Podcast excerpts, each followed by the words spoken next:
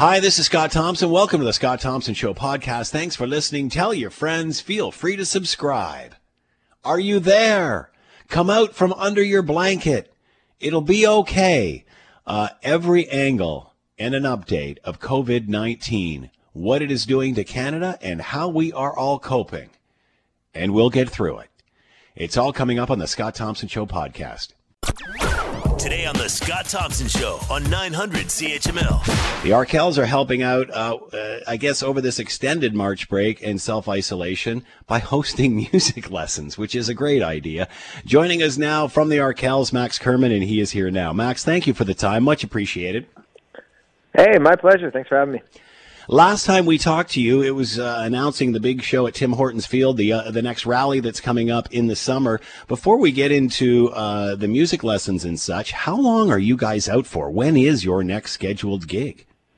We, have had a couple that have been postponed. We had a couple gigs at the beginning of April that obviously aren't going to happen right now.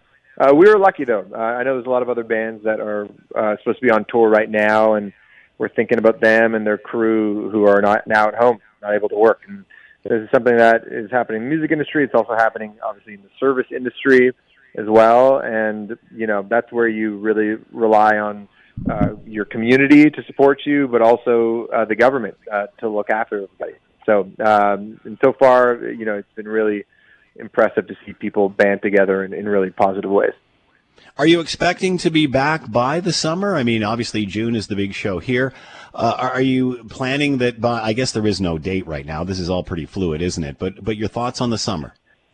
Yeah, I mean we're hoping so. I mean uh, it's still on it's still on the calendar, and you know things move pretty quickly. You know, so we'll we'll, know in in a few weeks' time. You know what what the situation's like right now, but. Uh, but for now, we're just trying to live in the moment as best as we can and not get too far ahead of ourselves. You know, I know a lot of people are stressed and have anxiety about you know what's happening in their lives and what the future might look like. But uh, I've always found that thinking about two months or four months or eight months down the road is, is a lot to take on. Uh, and if we can just focus on how to make the best of of today, that has always gotten me through. So tell everybody about the music lessons. How did this come about? well, I need to think of ways to stay sane. I'm a bit of a busybody, and uh, usually over the course of any day, I usually have about 15 different commitments, and that's just the way I like it. So uh, this at first was just a, an activity to keep me busy, but it sort of evolved into this other uh, beautiful thing where every every day people tune in at 1 p.m. and we've and I show that we have a song of the day, and I go through the chords and the strumming pattern, and, and it's definitely not rocket science. It's like it's very kind of beginner slash intermediary like guitar playing abilities uh, that are welcome and uh, then we open the floor and people phone in. And so i share the video screen with people from italy and the uk and st john's newfoundland and hamilton and new york.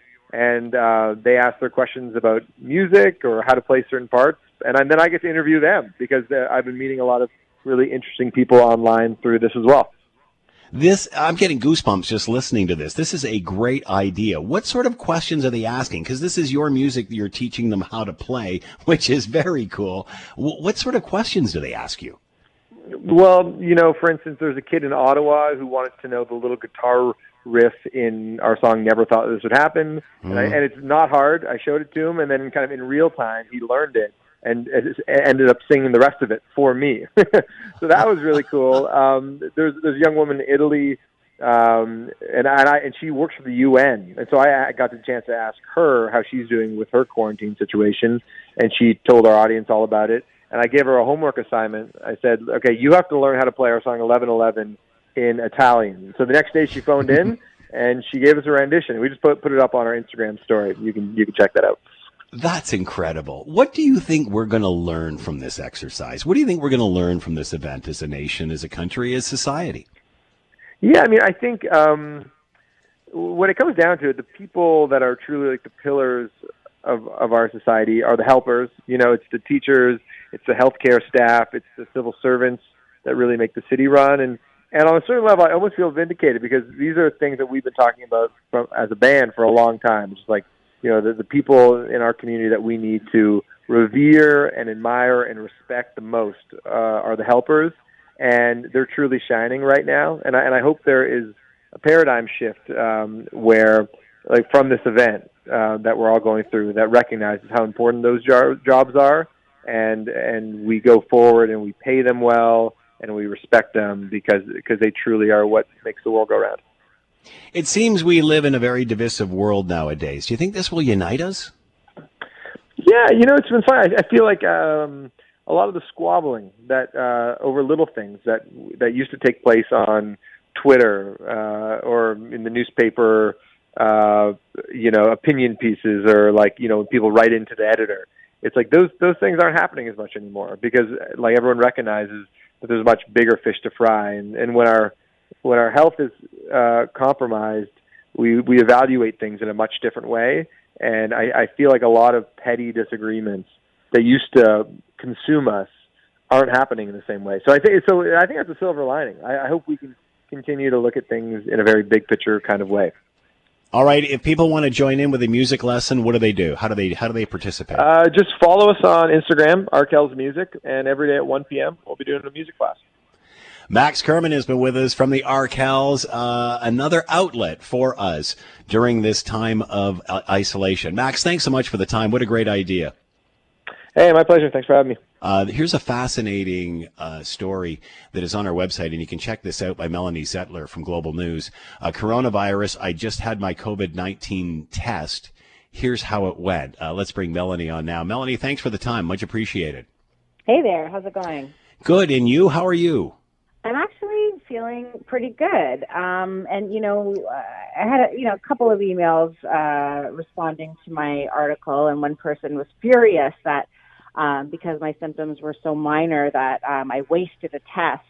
Um, but of course, you know, Toronto Public Health, I didn't just decide arbitrarily that I'm going to go in, you know, to, to get a test. Toronto Public Health advised me to do so, and there were, you know, reasons for that. I mean, I right. have a runny nose and a sore throat, um, but there were other other circumstances around that. So, um, you know, not not not just anyone can go in for a test, and even if you do have certain symptoms, that you still might be turned away. Yeah, you have to meet the criteria. It's not that anybody can walk in off the street and get these. So you were told you had to get a test uh, because you came in in relatively close contact with somebody else that was positive. Is that accurate? That's right. Yeah. So I had three 15 minute or more um, meetings uh, with a confirmed case. Um, and then, so that combined with the sore throat and uh, mm. runny nose, which started around the same time as uh, those meetings. Um, in addition, my husband, uh, who was still working, worked uh, downtown Toronto in a building with 3,000 people. And so, you know, Toronto Public Health was concerned that, you know, if I was positive, that, you know, he could very potentially be bringing that virus along to work with him. So tell us about the process. Tell us about the test. How did this go? So it is. It's a freaky feeling. I'm not going to lie. Like you, you know, you show up. My my closest um, test center is in East York, so just East Toronto, um, at Michael Garron Hospital. Um, it is located in the building. Um, it has a separate separate sort of building though, separate entrance. Um, but you go and you're immediately greeted by um, a, a hospital security guard who's wearing, you know, a, a bulletproof vest, and then on top of that, he's got a shield and a mask and gloves and a hospital hmm. gown. So right away, you're kind of like, whoa! And every and, and there's a few people outside with masks waiting. Uh, you had a choice to wait outside in the fresh air or inside, which I think a lot of us wanted to be outside. Um, and so, you know, when you walk in, like I say in the article, I've, I've pretty cool kind of personality, pretty uh, grounded. But you know, when you when you walk into a situation where you know it's a germy place, there's people with masks mm. and gloves, it does freak you out. So how how long did this whole whole process take? So my appointment was a 2:45 appointment, and when it was all said and done, I walked out at 4:30. So it did take some time. There's a lot of intake um, a lot of questions about travel history. They do, you know, your blood pressure and temperature, and then they ask you a lot of those questions over again, and then you wait for the actual. The actual test only takes 10 seconds. Um, mm-hmm. and it's a, you know, long, skinny five or six inch Q-tip, if you will, um, that goes right in your nostril, right to the back of your nose where the Ooh. virus likes to hang out. It did sting. It did sting. Um, but I'm, again, I'm a tough cookie. Um, it was very quick, and I didn't move. So they're shoving that puppy right up there then. They're getting right in there. Yeah. Oh man. Yeah, a little a little pokey poke, a little twirly twirl, and then the uh, the Q-tip head goes into this um, clear, kind of like you know those uh, vials where you're giving blood, Yeah. those plastic vials, um, and there's a little bit of fluid in the bottom, and so the the the, the swab kind of gets swirled in that, and then I guess the fluid pulls off some of the cells. Um, and then it's sealed and then it's sent off. But you know, I just found out from Toronto Public Health today um, you know, I was anticipating 48 hours, and uh, today I just um, chatted with one of the doctors on a conference call, and it's now like four days. So I'll have to I'll have Really? to sit and wait. So you're still unsure at this time if you are infected. Still unsure, and I mean, what I've been telling everybody is, you know, all of us sort of have to pretend like we have it. We all have to Yeah. think that we have it, um, and that's what's got to sort of um, help us understand you know, how we should be social distancing and getting out in the public. If you think you have it, would you go to Costco uh, without gloves and a mask and, you know, all of these other things? No, you wouldn't. Do you still feel under the weather? How do you feel now? So I feel pretty good. Um, and, you know, I'm a pretty upbeat personality. So even when I've been really sick, I try to force myself to feel good. I just had, it's again, it's just a runny nose and a sore throat. So pretty mild. Um, and, you know, I know that there are, are so many other people who are um, obviously suffering. Um, and so, um, and so that's why I, I said in the article that, you know, if uh, if this is my, we know that 80% of the cases are going to be pretty mild symptoms. Um, And we also know that you don't necessarily have to have symptoms in order to have the virus and spread it. So, you know, if um, if this is my if this is my version, then I'm okay with that. Hmm. And what about those around you, family, that sort of thing, friends? Yes, I do have children, and um, you know, we were asked to sort of be distant. Uh, but you know, it's just that's a really tough one when you've got That's hard, when yeah. you've got little ones. I mean, they we're we're a cuddly kind of family. Um, so you know, I can't say that I've been I've been pretty good with a lot of the other rules, but that one that one's Hmm. been broken.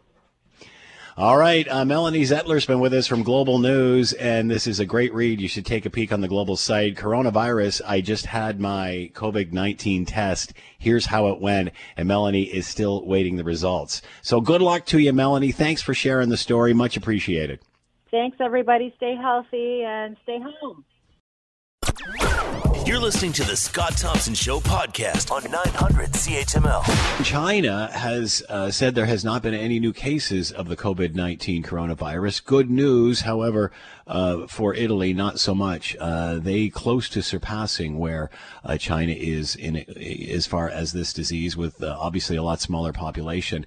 Let's bring in Andrew Caddell, fellow with the Canadian Global Affairs Institute, has done work with the World Health Organization, and is with us now. Andrew, thank you for the time, much appreciated. Well, you're quite welcome, Scott. Happy to talk to you. Uh, considering where the world is now, your thoughts on Canada and how it is coping with all of this? Well, uh, in Canada, I think we're doing quite well. You know, we've had over uh, something like 50,000 tests, uh, people tested. Uh, we've got uh, mostly negatives, obviously. Uh, nine deaths, most, I think all of whom have been elderly people, very sadly. Uh, five or six, I think, in that one care home in British Columbia. Uh, which means that we have about a 0.01% uh, fatality rate, mortality rate, which uh, is, is, is, or 1%, sorry, uh, mortality rate, which is much lower than uh, a lot of other places outside of uh, Korea and uh, Germany, which are uh, astonishingly low.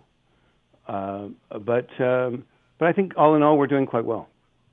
What is Germany and Korea doing that uh, the rest of the world may not be?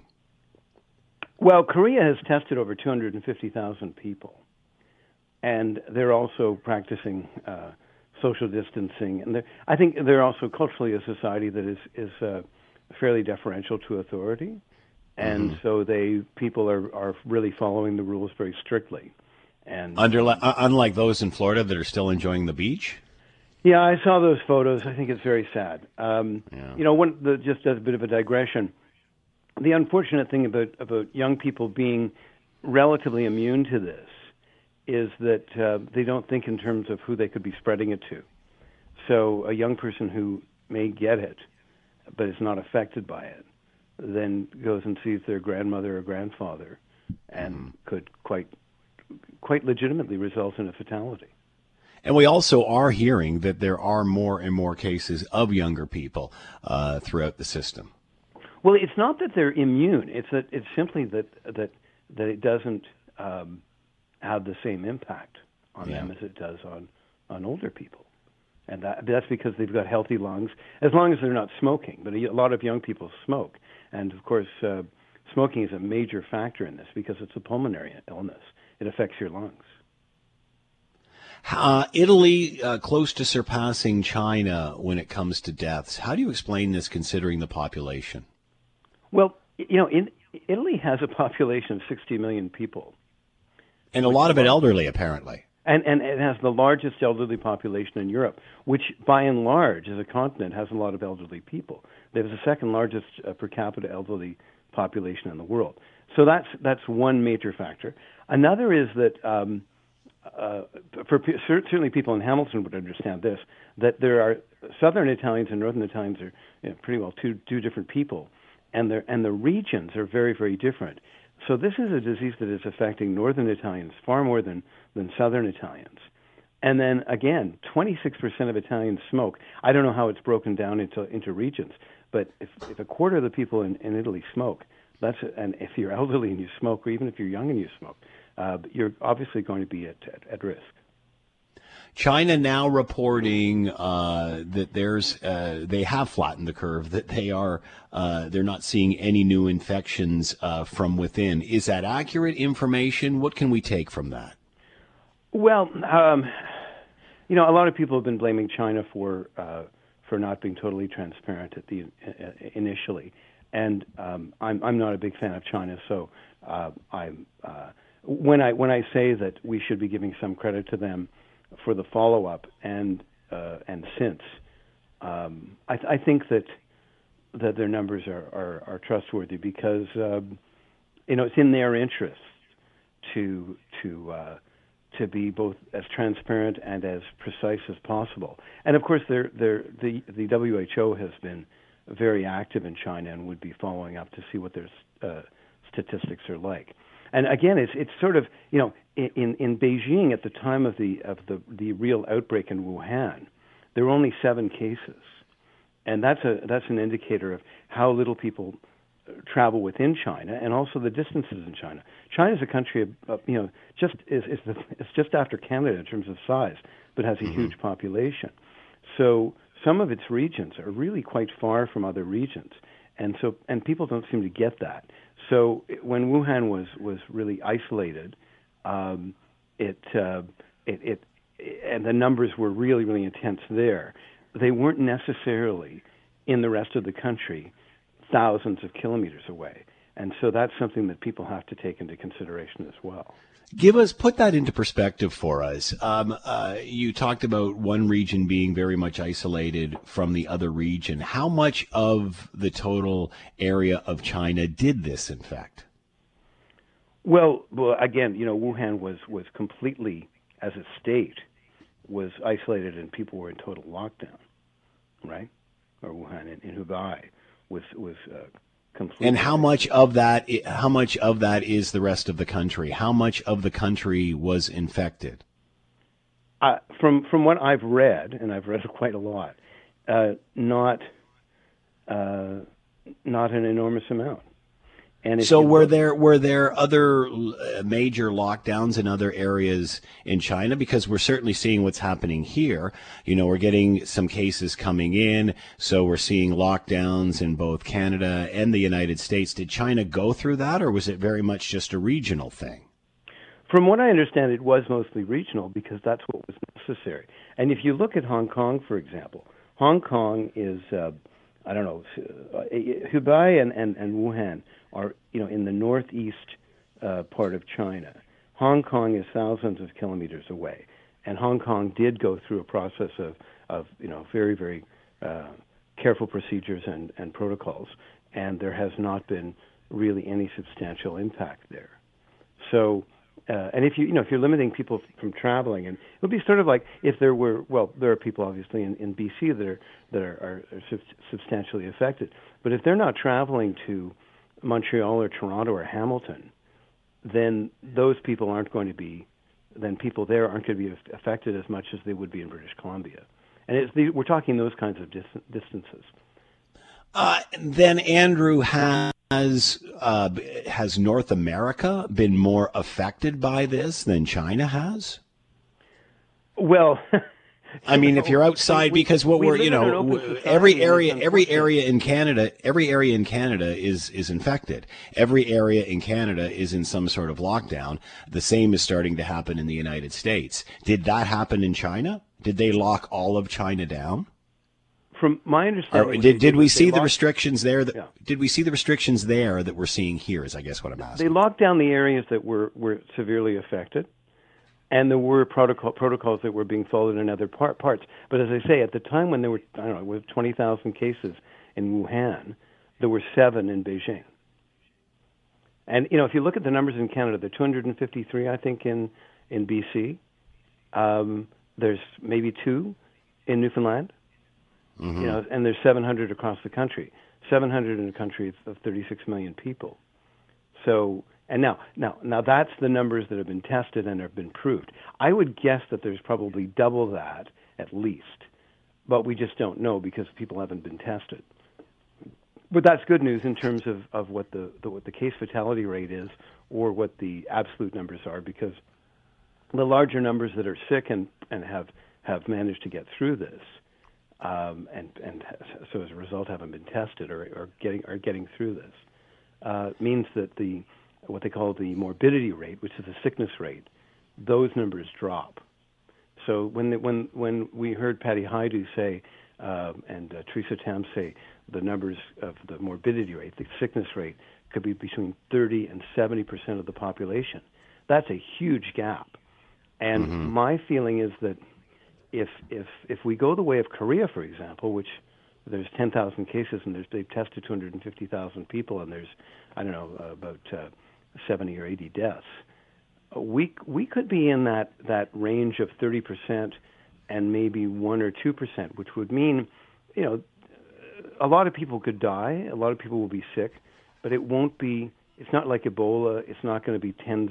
Uh, not it's not going to be hundreds and hundreds of thousands. It's going to be a number that could be manageable as long as people follow the protocol, self isolate, and and you know wash their hands and and and and keep. Uh, uh, follow you know proper social distancing and all those things. So you were, you know, we're, we're talking about the size of, of China compared to Canada, and you know, roughly the same size, except uh, lots, lots more people, millions of people. Yeah. Yeah. Um, but but you're saying that, for example, if British Columbia got it, that doesn't necessarily mean that Ontario would get it. But but what I'm saying, uh, we're seeing now how this has affected uh, uh, the country and and the nation and such, and the restrictions that are put in place. Uh, are is this affecting North America as much or more than it affected China. And by that I mean because these situations were isolated in the northern part of China, it didn't necessarily uh, uh, involve the rest of the country. But we're certainly seeing in Canada, it's east to west. I mean, there's there's there's obviously provinces that are more populated where we're seeing more cases of it, but the restrictions, everything that we're seeing is affecting the whole country. Did we see that in China? Did China did other than the individual cities and provinces that are affected, did is is or did China experience the same things that we are now? Well, in North America and Canada and the U.S., we have a gr- tremendous degree of freedom of movement. In China, they don't. Second of all, we have huge. So uh, did they lock down all of China or just the portions that were affected? No, as I and said, again, we're seeing this. I, I yeah. guess my point is, we're seeing this affect a nation. Did it affect their nation or just a portion of it? Just a portion of it. Whereas we have freedom of movement, we have the ability to travel because we have disposable income. Right. We can go wherever we want, and we and have the means to do that. And that's right. an unfortunate thing in the case in the, within the context of this of this pandemic. because it means that somebody can be in California one day and in Florida the next, or vice versa. Right. Uh, you know, right. and that, that's one of the reasons that you know when I when I spoke to one of your colleagues uh, to uh, I'm trying to think of Bill. Anyway, uh, about a Bill week Kelly, and a yeah. ago, I said that we would have to think about locking down the borders, and uh, Mm-hmm. of course now we've done that, and that's a good thing because it'll limit the numbers of people who can come from the U.S. to Canada and vice versa. Uh, uh, because we, we don't want to have a lot of people traveling back and forth because you just never know what people might be carrying. So, uh, although it started in China because the people are more restricted, people travel here more often, the spread has been greater in North America than it was in China. Is that accurate? That's accurate, except that in Canada, we seem to be practicing social distancing and following the protocols a lot better than they are in the U.S. Because when you look at the numbers in Canada, uh, 700 people versus uh, what you know, they haven't done enough tests. But uh, but when the U.S. starts doing more tests and when they start getting more uh, more more fatalities, um, more deaths, uh, you'll see the numbers skyrocket. I think because people have not been following the protocols, or you have people who are skeptics, and um, you know uh, one or two skeptics can can create uh, dozens of people who could be sick. So, is it accurate to say that this virus is now affecting the rest of the world more than it did China? Oh, that's a very good question. But I would say you look at Germany. Germany has 28,000 cases and has, uh, uh, you know, about 100 deaths. So they're doing something right. Uh, Canada has nine deaths and seven 700 cases. We are doing Whether we're doing right. something right or wrong, Yeah. the fact is, is this virus that started in China is now affecting the rest of the world and becoming more damaging to the rest of the world than it was to the country it originated in, China. Yeah, but I mean, there's two sides to look at. That's you know that on the one hand, the Chinese, you know, shouldn't be uh, eating eating bats or eating uh, animals where you can have cross species uh, infection. Yeah. On the other hand, it's a sign that uh, with proper controls and proper protocols, this uh, this virus can be can be fought and beaten. So I, I would prefer can- to sort of go on the on the latter side than the than the former because I think that's there's there's some cause for optimism. And what can we learn from China in all of this? well, I think uh, that you have to have a very strong public health uh, administration. Uh, you have to have the capacity to test effectively, and you've got to be able to, to uh, uh, encourage people to follow proper protocols. I, I worry about the panic that's set in in North America, which uh, it, it's sort of a sign that maybe you have to make people panic in order to have them defer to authority, and I'm not sure that that's a good thing. But uh, um, and and then there are people who refuse to uh, to to defer to authority because they think that that's smart. And then you have the young people who think that they're immune and they're not. So you know, it's it's it's really quite a fascinating, you know, sort of a not a social experiment, but but something. Uh, it, it, there'll be people that be writing about this for years and years because in every single country there's been a different approach or a different different uh, result.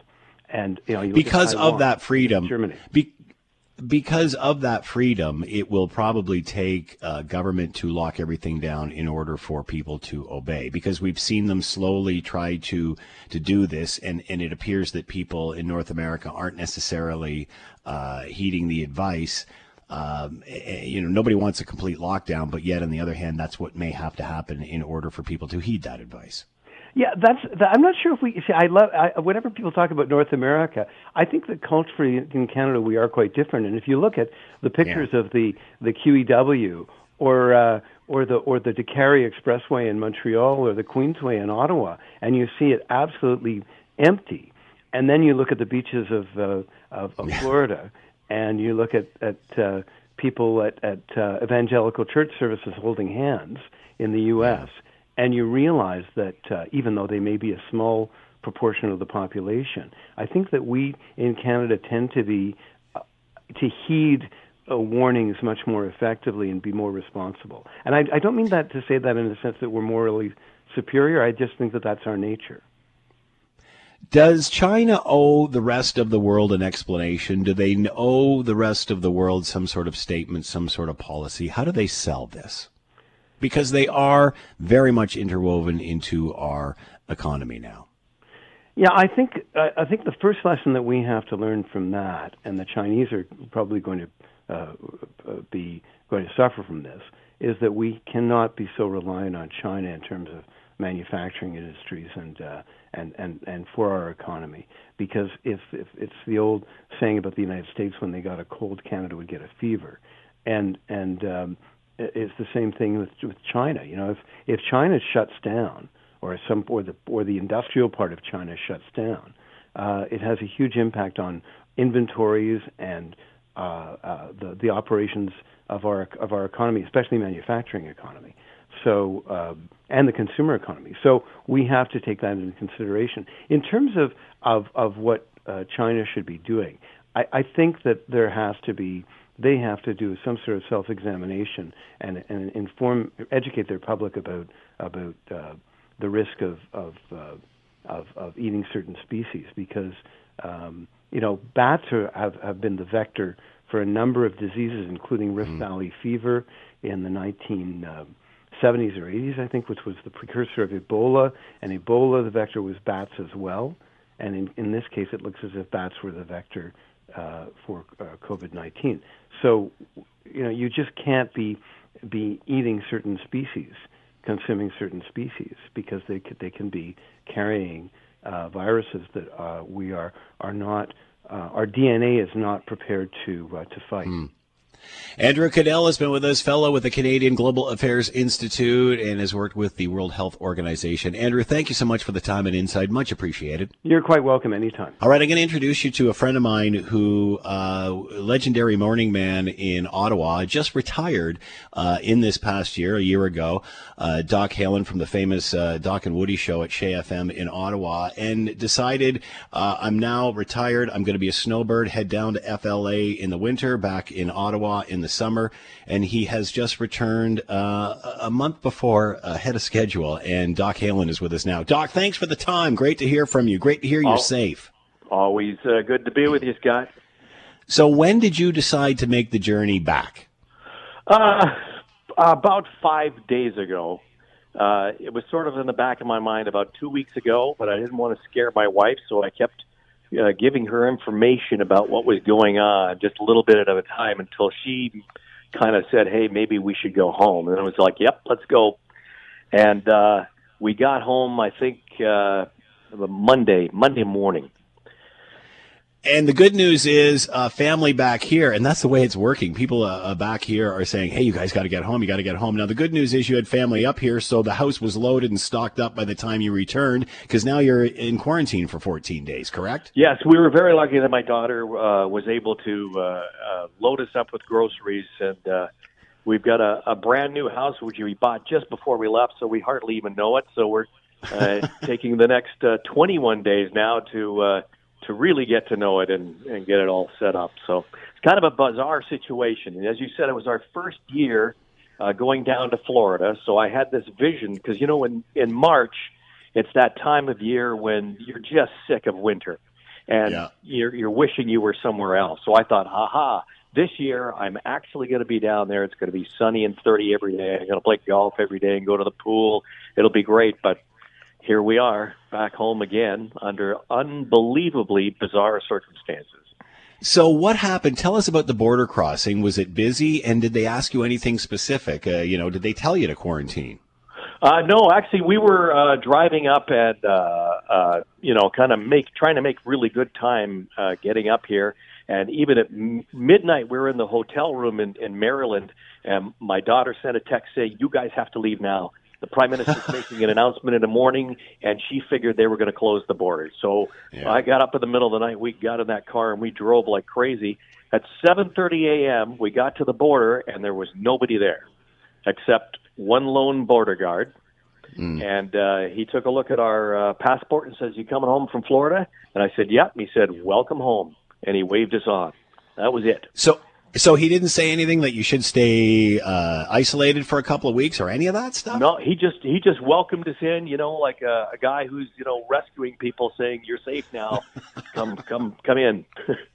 Were you surprised it was that easy? Were you surprised they didn't ask you more questions or tell you, okay, now that you're here, here's what you got to do? Yeah, I thought we would get some sort of a briefing on uh, what we have to do and what we weren't, to, you know, that we would have to go into quarantine. We know because we've been keeping tabs on the news and social media, so we were very well aware that the first thing we were going to do was uh, was quarantine for 14 days now, 21 days.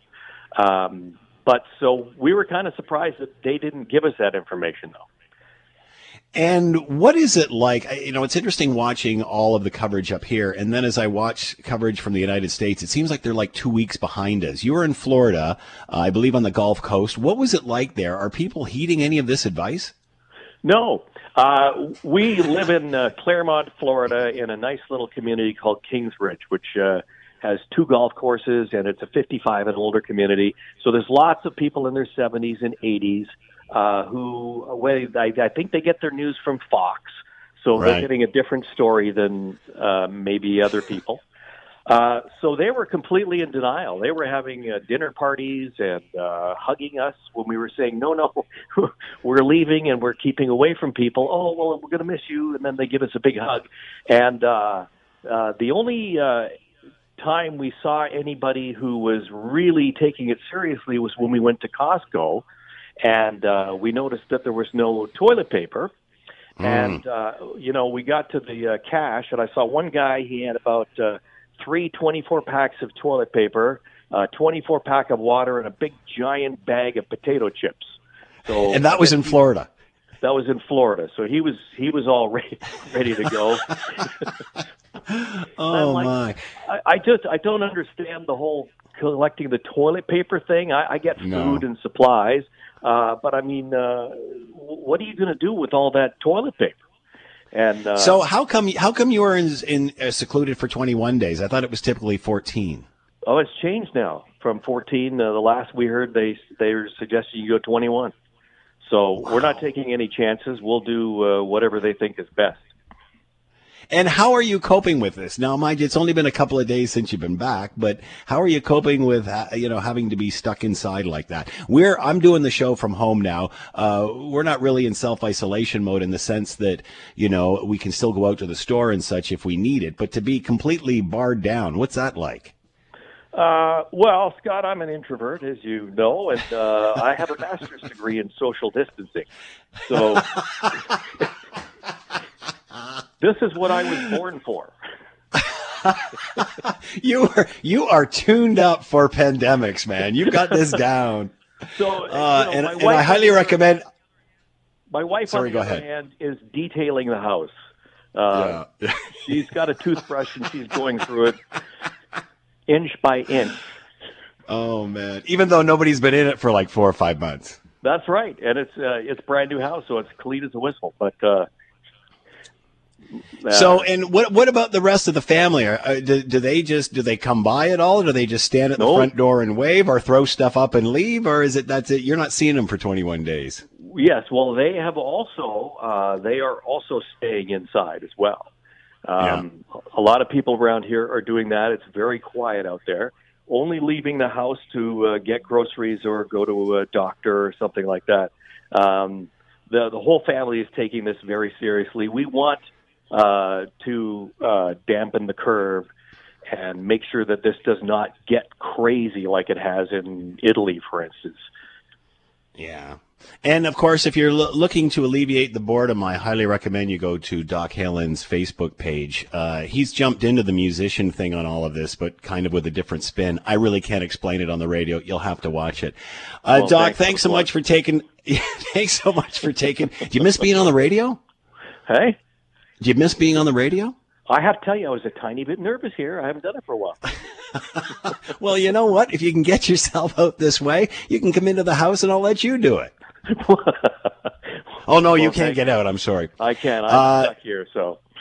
All right, Doc appreciate it. Halen has been with us from Ottawa, former morning man at uh, CHEZ FM there, and now new Snowbird, who unfortunately had to return a month early in order to uh, obey by the COVID regulations. Doc, thanks so much for the time, much appreciated. Stay, stay safe, stay healthy, and say hi to Trees for me. Will do. Take care. All right, you too. Uh, that is Doc Halen uh, from Ottawa. Snowbird just back and now self isolating, which is more than a lot are doing. You're listening to the Scott Thompson Show podcast on 900 CHML. You know, an interesting aspect of this is, uh, and perhaps why we may need some sort of further shutdown, is, you know, probably the majority of the people are conforming to social distance and self isolation when they can. But we're hearing all kinds of stories of people who are not.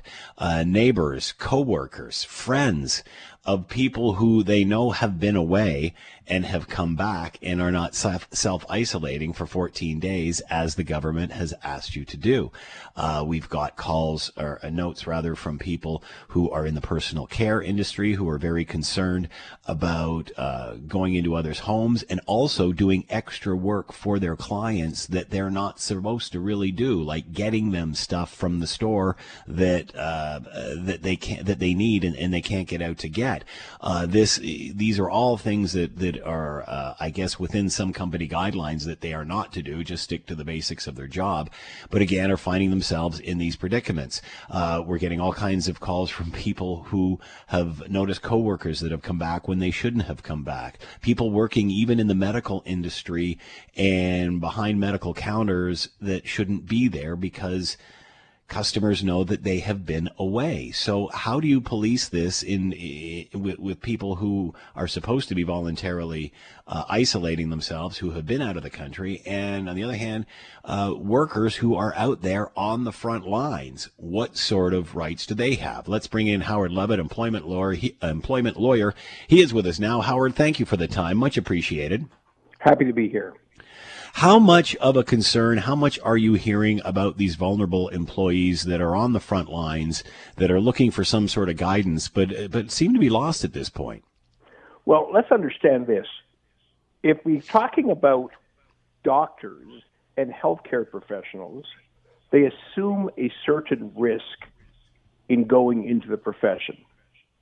They're going to be dealing inherently throughout their careers with ill people and they can't say we're not going to do it now. Mm. They should obviously put in prophylactic masks and otherwise do things to protect themselves. But the average employee, who is probably representing the vast majority of your calls, has a right to say to your employer, I need to be protected. You can't let anybody into the workplace that has been out of the country in the last two weeks, that's been exposed to some in the last two weeks, that has any kind of flu symptoms or other symptoms of COVID 19. And if you do, I'm leaving and expect to be paid. And if they if they can't prove that, but they still feel somewhat imperiled, they have the right to call an occupational health and safety inspector. And are you sorry? Go ahead. Sorry. Are you anticipating uh, an abundance of calls like this in the immediate future? Yes. If it haven't already occurred, yes. You mean to me, or do you mean health health and safety inspectors? Well, all of it, absolutely. I mean, because we're certainly hearing uh, from from from listeners who are very concerned about all of this. I understand a lot of it. It's simply they have to come to work. The employer has the right to say we're not going to let everybody go home and work from home because a lot of times productive work can't be done from home. And in any event, depends on the job. And in any event, um, even if it could be done from home, it's still the employer's right where it has to occur. But the fact is, the employer has to take the right steps to ensure that employees are protected. And if they don't, then employees, the easy legal route is to call an occupational health and safety inspector to adjudicate upon that, and they can shut down the business or they can force them to change their practices or refuse to work under those circumstances and ask and require to be paid. So, if an employer is is uh, providing you with a job in a situation, however, you are concerned because of contact with other people, what have you, you don't have uh, the tools in the toolbox to be safe. Uh, that is when it becomes an issue. That is when the employer owes you something here. Yes, if it's not safe. But if the right. employer has lots of sanitizers, has social distancing, um, make taking sure the proper no precautions. one's allowed in the workplace, including customers or members of the public that have any kind of symptoms or that otherwise have been out of the country, then for the requisite period of time, then you do not have the choice as an individual worker to say, I just feel generally apprehensive about being out of my house, so I'm not going to work. Now, the employer may well allow you to stay home, but don't mm-hmm. expect to be paid in those circumstances. Right. Now, if employers are sending people home, they have to pay them. Right. And understand that they lay off employees, as they are doing right now in large numbers, because there's not a lot of work, because there's not a lot of business that is legally a wrongful dismissal, and the employee can sue for full wrongful dismissal damages of up to 24 months' pay. What about if you're in a place of business and you're concerned because somebody else may have been infected or traveled to a hot spot and is just and is not taking the proper precautions? What responsibility does the employer have there? To ensure that person's out of that place immediately and didn't go into the first place.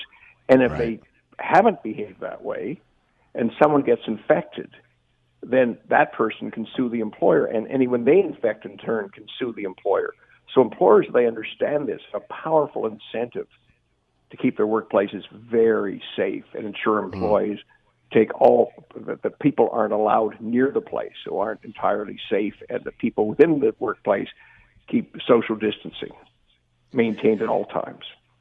So, uh, if you are in one of these scenarios, uh, and in order to continue to work, you must have what is needed in order to keep you safe. But after they have provided, whether it's social distancing, uh, whether it's uh, the proper attire, whether it's uh, disinfectant wipes or what have you, once the employer has done everything they can to try to keep everybody uh, reasonably safe, then it's fine. Is that accurate? then the employee has no choice to say, I personally feel fearful. I personally don't want to work. And the employer may say, that's fine. We'll, we'll let you accept a layoff until you're ready to come back to work and not discharge you. But they could even discharge you. I don't think any mm-hmm. employer right now would do that. Employers right now, they're everybody's concerned with reputation. It's all new grounds for everybody. They're more likely to say, okay, I'll let you stay home, but I'm not going to pay you. Yeah. Uh, well, yeah, we've heard reports of, for example, uh, technicians that have to go into a house to do something, uh, repair people uh, that have to go into a house to do something that uh, that their employer isn't providing masks or whatever they need to enter these houses. How do you make that decision? What they're going to need to enter a customer's house? Has that well, even? Well, anybody who enters determined? strange homes should be should be wearing masks, and the employer should be providing that for them, ensuring they're permitted to do that. And again, that's a situation where the employee would say, "I feel in peril of the job," and call the Ontario Occupational Health and Safety Branch and ask for an inspector to make that determination. And it's also new that I don't know that many determinations have been made yet, or that even the inspectors are up to task on what the criteria should be. But there's also an imperative of allowing business to continue. So if people need healthcare workers, if people need technicians to fix their computers that aren't operating as people are trying to work from home, um, that's part of the balancing act as well. So, if there are some out there that are concerned uh, about their rights, where should they go? Is there any quick way to get information on this, Howard? A lot of the information is really medical they have to show that they have a legitimate substantive claim that they are at risk. Mm-hmm. If they have such a claim, they don't have to put themselves into that position unless, again, they're a frontline healthcare worker who, with proper masks, et cetera, takes that risk as part of their fundamental job. Doctors, for example, are with sick people their whole careers. That's a risk, yeah. that's a casualty and a risk of that profession. So they can't say, "I'm going to not work." In that environment because they've always worked in that environment. In fact, we rely upon them to cure us when we become sick. But for the average person, they're going to have to show there's a real, tangible risk. The employer is being careless about who it's letting into the workplace, or it's not enforcing social distancing, or it's not allowing people lots of time to go to the, to go to the to use the facilities and wash their hands regularly. It's not having enough hand sanitizers. That's what they're going to have to prove in order to be permitted to not enter that workplace. Is it best to where do you start with this? Is this best to to have this conversation with your immediate supervisor and then go from there? I'd go to human resources if there's human resources department right away if yeah. I feel imperiled and have and also if you're going to say you're imperiled, you better come up with a reason. You can't just say you know, there, there's a virus around. I don't want to come to work. I understand other people are working from home. I want to work from home too. Well, there you go, right there, Howard. What about that? Everyone else is working from home. How come I have to work? That's not good enough. It's not good enough. No. You have to prove that somehow this is a threat to you in some way, and yes, and, the employer's not taking proper precautions. Right. Because a lot of businesses, and a lot of jobs in businesses don't aren't compatible with working from home. Howard Levitt has been with us, employment lawyer. Uh, many people expressing their concerns over businesses staying open and others who may be ill during this pandemic at work. Howard, thanks so much for the time and insight. Much appreciated. Anytime. Thank you. You're listening to the Scott Thompson Show podcast on 900 CHML. All right, uh, we've seen various businesses, restaurants. We talked to uh, somebody from the Thirst, uh, Thirsty Cactus the other day, uh, how they were adjusting their menu and becoming more of a, a takeout sort of setup, just in, in order to keep uh, business coming in. And you can certainly see when people are self isolating like this, it might be good to you know, take up people on uh, their curbside delivery or uh, doing something a little different as opposed to, uh, you know, barbecuing for the rest of this uh, uh, pandemic kind of thing. And another angle to all of that, a local website has emerged to promote. Local restaurants that are doing takeout and decide to try to stay open and service the the public. From Taste Hamont, this is Jen. Jen, thanks for taking the time. Much appreciated. Um, my pleasure. So, where did you get the idea about this? Tell us what it's all about. Um, so I've been doing the page for like the last five years, and I've always done a list for um, holiday times, like long weekends, which places were open and which places were closed, and what their hours were. And um, when this was happening, I just wanted to let everyone know that there are local businesses that are still offering um, safe, no hands, uh, no interaction required um, pickups or delivery services. And t- describe what Taste Hamont is. What, what what's the purpose of this website prior to all of this? Um, it started on Instagram. It, it is just a, a food diary. I love food and I like talking about them. And Hamilton was definitely getting blessed with all these uh, local independent um, restaurants and cafes and wanted to tell everyone new places that are opening in my favorites. And um, it's just a public page where people, like, where I share um, some of these new spots and uh, what's happening in Hamilton. And what has been the response from restaurants that have gotten on board? How does this? How has this word spread? Um, uh, we actually, my friend helped me on this all day long. We just went on everyone's Instagram website trying to gather all the information. Um, they've been announcing. We just wanted to compile it into a list. Obviously, this is such a tough time for everyone, especially the industry.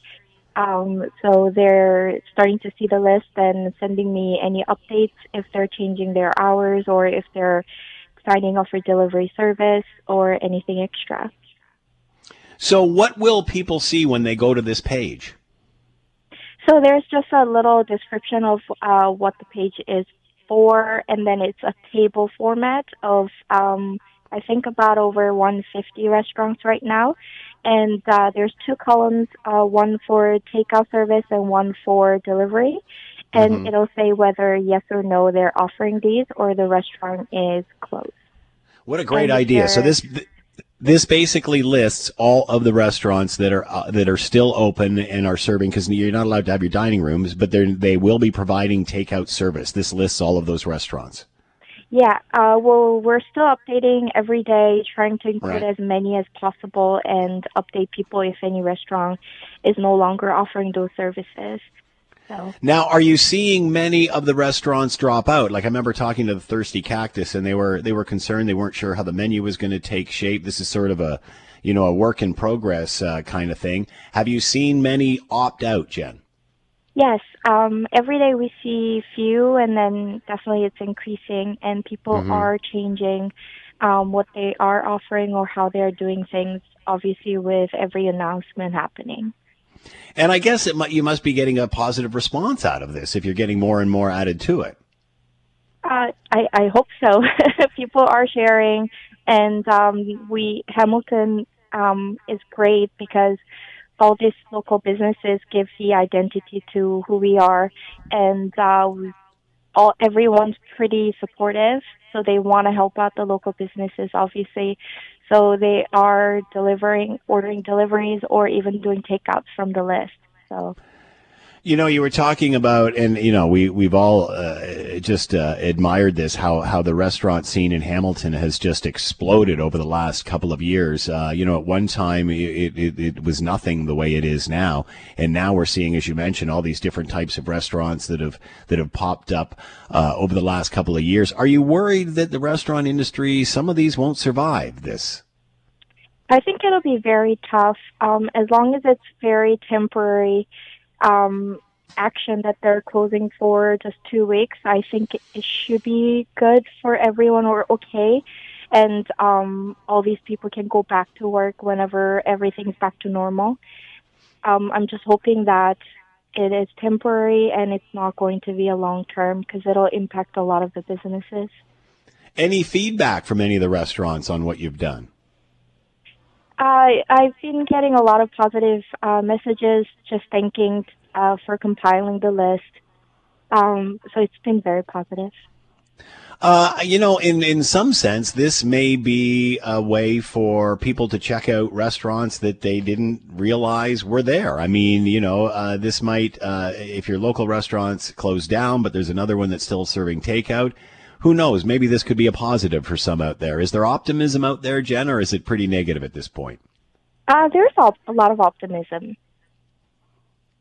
Yeah, um, people are trying to stay positive, and we're trying to build a community and stay as one. So.